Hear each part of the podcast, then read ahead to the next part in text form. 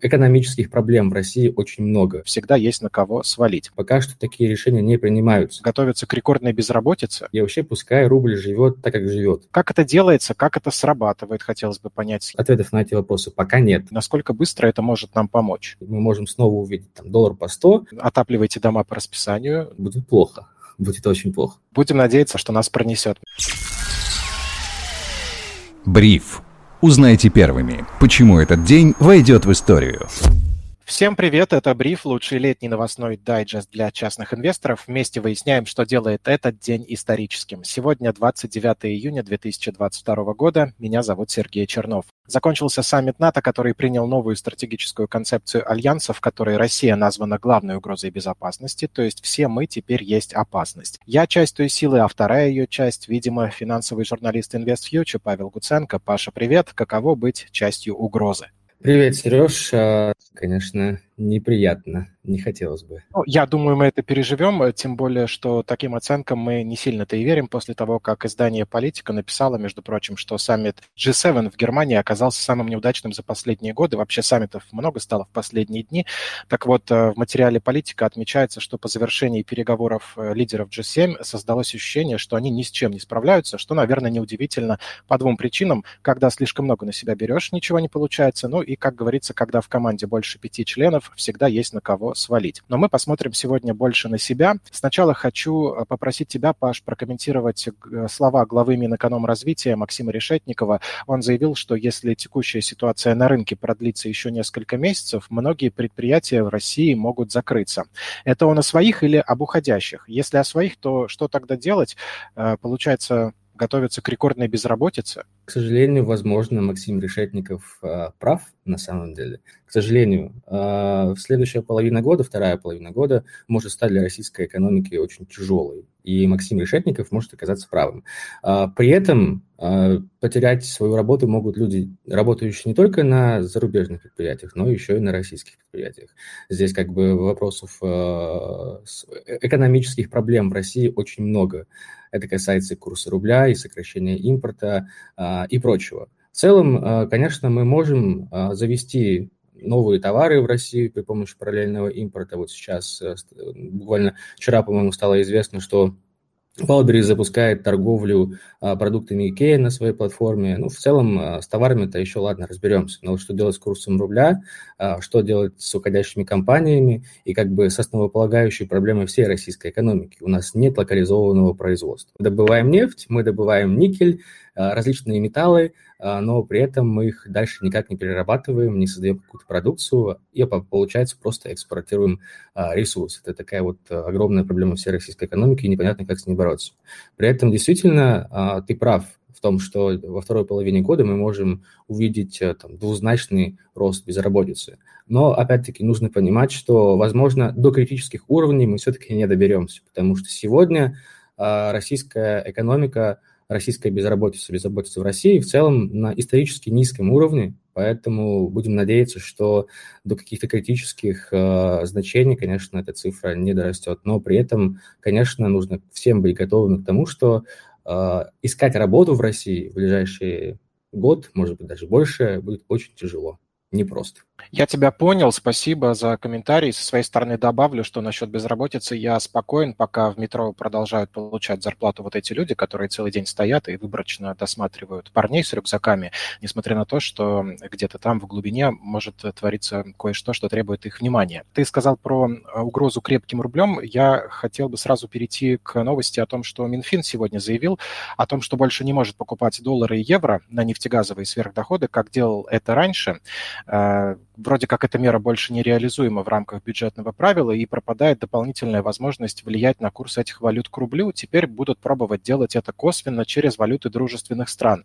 Как это делается, как это срабатывает, хотелось бы понять схему, и насколько быстро это может нам помочь? В целом не могу сказать, что это нам быстро как-то поможет э, и спасет э, курс рубля в условиях того, что у нас э, жесткое сокращение импорта, все-таки действительно импорт является основополагающей причиной такого сильного укрепления рубля. У нас э, есть такая экономическая триада, Минфин, Минэк и Центральный банк Российской Федерации, и у всех у них а, в целом достаточно разное отношение к курсу рубля и тому, как его а, спасать. Но в целом Минфин действительно, как ты правильно сказал, сейчас хочет стабилизировать курс рубля через там, кросс-курсы, через покупку доллара через юани на гонконгских биржах. В целом это возможно. Это возможно сделать. Таким образом мы сохраняем возможность конвертации своих собственных там, нефтегазовых доходов и сохранения при этом курса рубля да, курсы рубля и курсы доллара в целом в достаточно таком нормальном диапазоне, который для бюджета в целом жизнеспособен.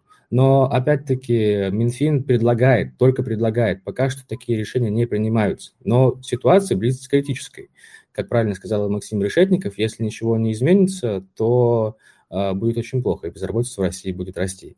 А, в то же время Центральный банк Российской Федерации вообще полностью противоречит Минфину и говорит, что нет, мы не будем покупать вообще никакую валюту, а, проводить интервенции мы не будем, и вообще пускай рубль живет так, как живет. На него никак не нужно воздействовать, потому что в противном случае а, есть угроза девальвации рубля, и мы можем снова увидеть там, доллар по 100, а Центральный банк Российской Федерации делать этого не хочет, и по в целом понятным причинам.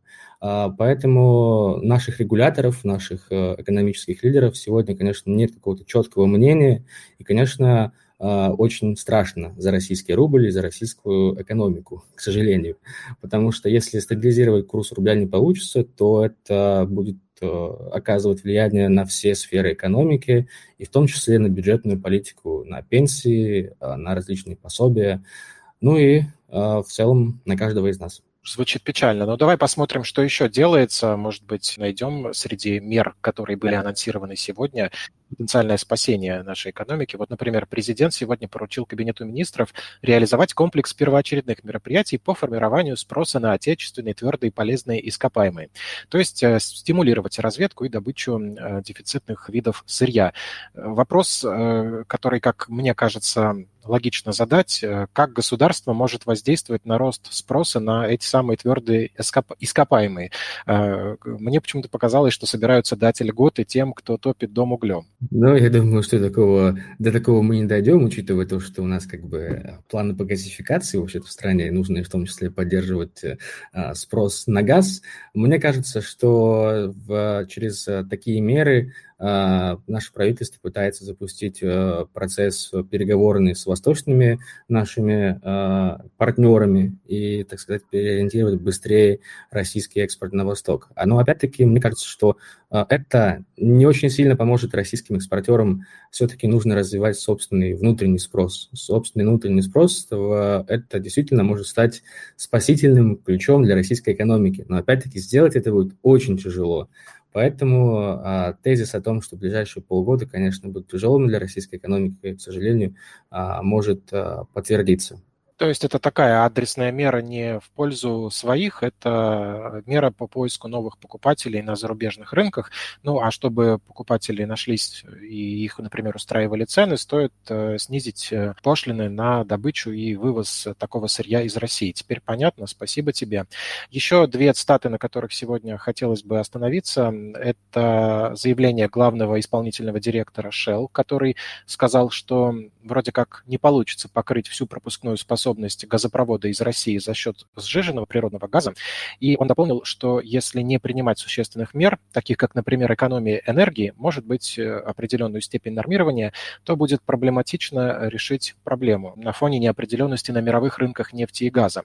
И э, чуть позже правительство Швейцарии также э, рассказало о том, что прошли первые переговоры с Германией по запланированному соглашению о сотрудничестве в сфере поставок газа, и правительство Швейцарии заявило, что не может исключить нехватку газа этой зимой, при необходимости придется прибегать к нормированию. Получается, нам пророчили экономику на военных рельсах, а теперь на нее встает Европа, терпите, мол, лишение, мы ограничим вам подачу газа, отапливайте дома по расписанию. Мы э, хотим дальше поддерживать санкции против э, поставщика энергоресурсов. Я правильно эту историю сейчас понимаю? По факту, на самом деле, так и есть. Европейские компании, европейское правительство постепенно подготавливает своих граждан э, к тому, что осенью или зимой придется все-таки вести нормированное потребление газа, нормированное потребление в целом всех энергоресурсов, потому что есть риски того, что Россия отключит поставки газа. Они действительно есть, учитывая то, что переговорный процесс а, сегодня может затянуться и усложниться,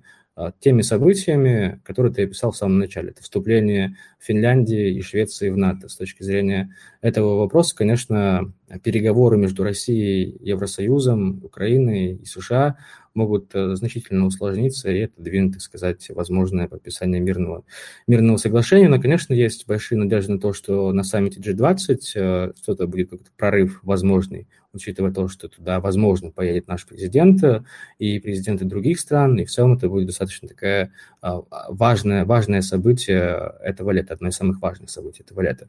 Но что касается европейской экономики и ее перехода на военные рельсы, ну, так и есть. И сейчас главная задача в целом Евросоюза – это сдержать влияние негативной санкций, введенных ими же. Ну, то есть, получается, нужно будет сдерживать не Россию, а собственные санкции. Вот такая вот, получается, а, ироничная ситуация. Она, конечно, ироничная, но нельзя не спросить здесь, а нашей экономике не пора перестраиваться на какой-то мобилизационный лад, скажем так? Центральный банк вот сегодня заявил, что э, процесс снижения ставок продлится там около двух-двух с половиной лет. Но опять-таки, мне кажется, опять-таки, это мое сугубо личное мнение, что нашим ведомствам нужно наконец-таки прийти к единому мнению, сесть за стол переговоров и договориться о том, что мы будем делать. Снижать налоги или снижать ставку, или вообще мы все будем снижать для того, чтобы дать максимальную свободу российскому бизнесу а, и российским, российским компаниям. Через кого мы будем спасать российскую экономику? Через большие корпорации или все-таки через развитие там, малого и среднего предпринимательства? В целом эти вопросы, ответов на эти вопросы пока нет. А, есть какие-то предположения, есть какие-то мнения, но отдельных законодательных проектов каких-то пока еще э, не было подписано, и сейчас только идет вот э, переговоры. Но опять-таки, не забываем слова Максима Решетникова. Через несколько месяцев все может стать очень плохо. Поэтому будем надеяться, что наши регуляторы э, договорятся о том, что нам делать и в какую сторону нам идти. Это на самом деле нужно делать максимально быстро, потому что если мы это не сделаем, будет, будет плохо будет очень плохо. Будем надеяться договорятся, хотя опять же, по иронии, мы начали выпуск с того, что страны Большой Семерки не могут ни о чем договориться, а мы тут надеемся, что наши ведомства договорятся. Но наши ведомства хотя бы на одном языке говорят, и э, здесь позитивных ожиданий может быть больше.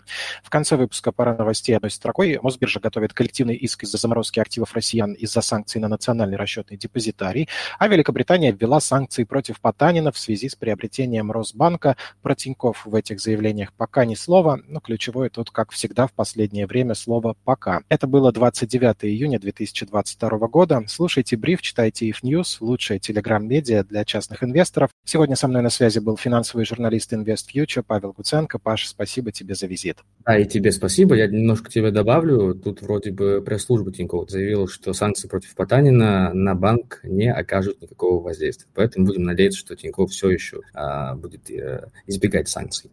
Всем пока. Будем надеяться, да, что нас пронесет. Меня зовут Сергей Чернов. Всем отличного настроения. До завтра.